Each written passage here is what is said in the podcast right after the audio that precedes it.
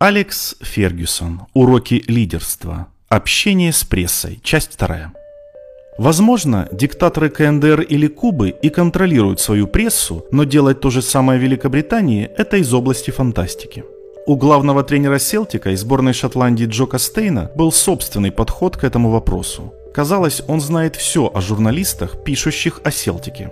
Ему было известно, у кого из них проблемы с алкоголем, а кто увлекается азартными играми. Он был в курсе всех их слабых сторон, всех неудач. Он знал о них все, а они знали об этом.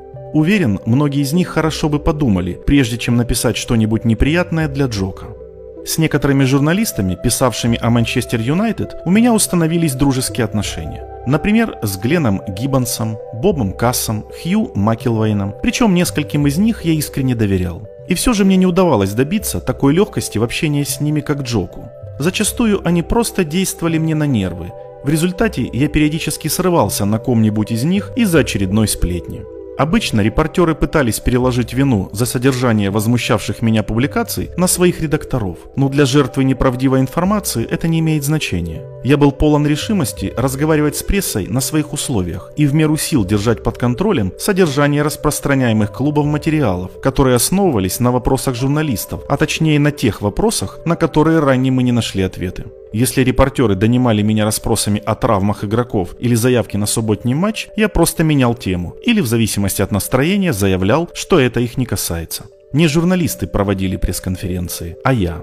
Не стоит забывать, что иногда репортеры задают вопросы не по своей собственной инициативе. Они просто подхватывают уже раскрученные темы. Имея довольно тесные связи с большинством известных футбольных агентов, спортивные журналисты зависят от них в плане получения хотя бы обрывочной информации, которую сами агенты получают от игроков, которых представляют. Поэтому, если агенту понадобится развязать борьбу за футболиста, то проще всего ему попросить одного из приближенных репортеров спросить на пресс-конференции, заинтересован ли клуб Манчестер Юнайтед в его покупке. Журналистов или информационные агентства, которые злоупотребляли своим влиянием, я немедленно вычеркивал из всех приглашений. На их место всегда было полно желающих.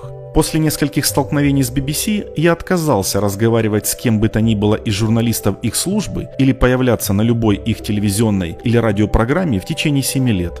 Несколько репортеров меня по-настоящему разозлили. За все эти годы я выгнал со своих пресс-конференций около 20 журналистов, имевших привычку выдумывать разные истории. Я не собирался с этим мириться.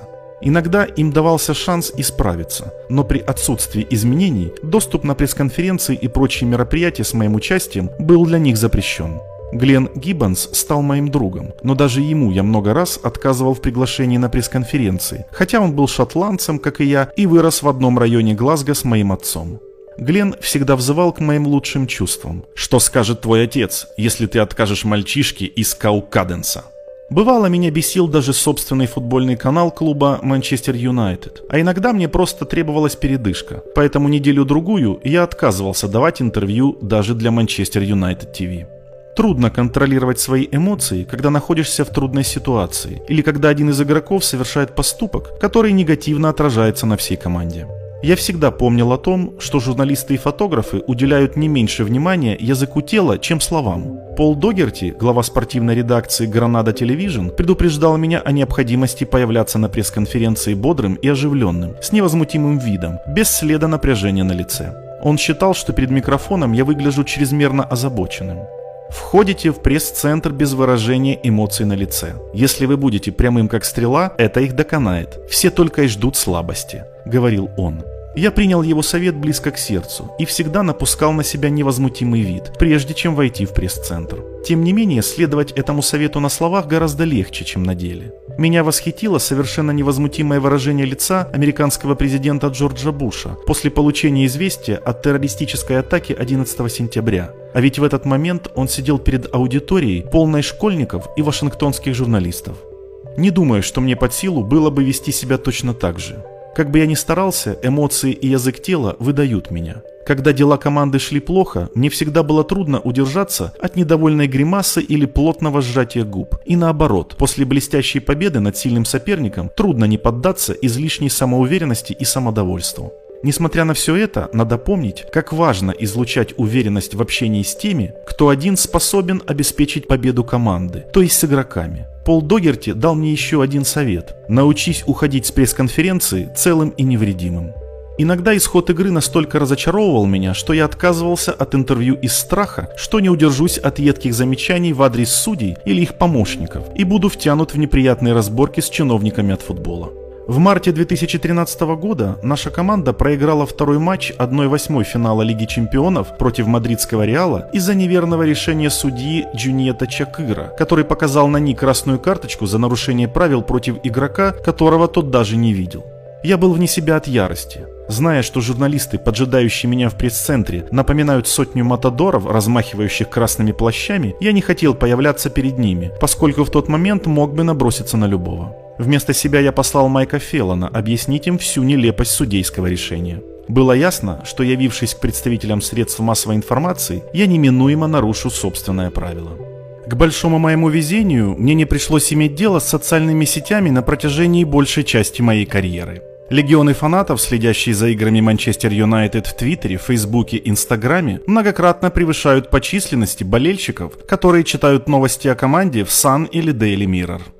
Наверняка тренеры младшего поколения все меньше читают ведущие издания, избегают появления на крупных пресс-конференциях и общаются с фанатами напрямую. Говорят, для того, чтобы спокойно реагировать на многие посты в Твиттере, надо быть толстокожим. Но если не считать откровенной брани, нет ничего хуже того, что приходится выслушивать тренерам от футбольных экспертов на страницах газет и на телевидении. По крайней мере, в социальных сетях можно выбирать, на какие посты отвечать, а также определять формат ответов, даже если сами вопросы вызывают возмущение.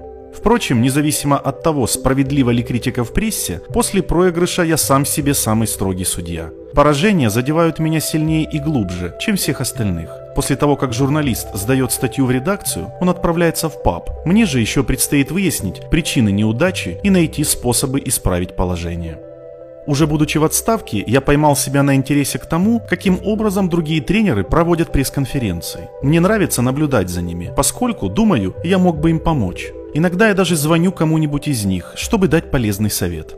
В прошлом сезоне, когда Лестер опустился на самое дно турнирной таблицы, я позвонил его главному тренеру Найджелу Пирсону и сказал, что он выглядел слишком самоуверенным и спокойным. На мой взгляд, ему следовало бы проявить некоторую озабоченность, но без нервозности. В противоположность этому случаю, главного тренера Бернли Шона Дайча, также пережившего трудный сезон, я пытался приободрить. Обычно Шон берет с репортерами легкий и шутливый тон, но на этот раз он слишком упирал на тяжелую работу команды в сезоне и, не скрывая реального положения в таблице, умудрился внушить аудитории уверенность в будущем клуба.